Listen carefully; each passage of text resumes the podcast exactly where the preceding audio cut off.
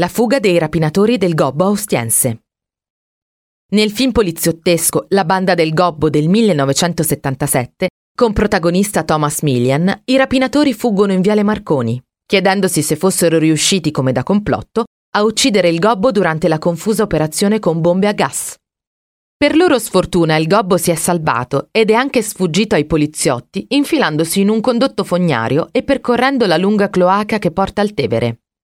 Dal condotto è visibile un piccolo scorcio di palazzi sul fiume.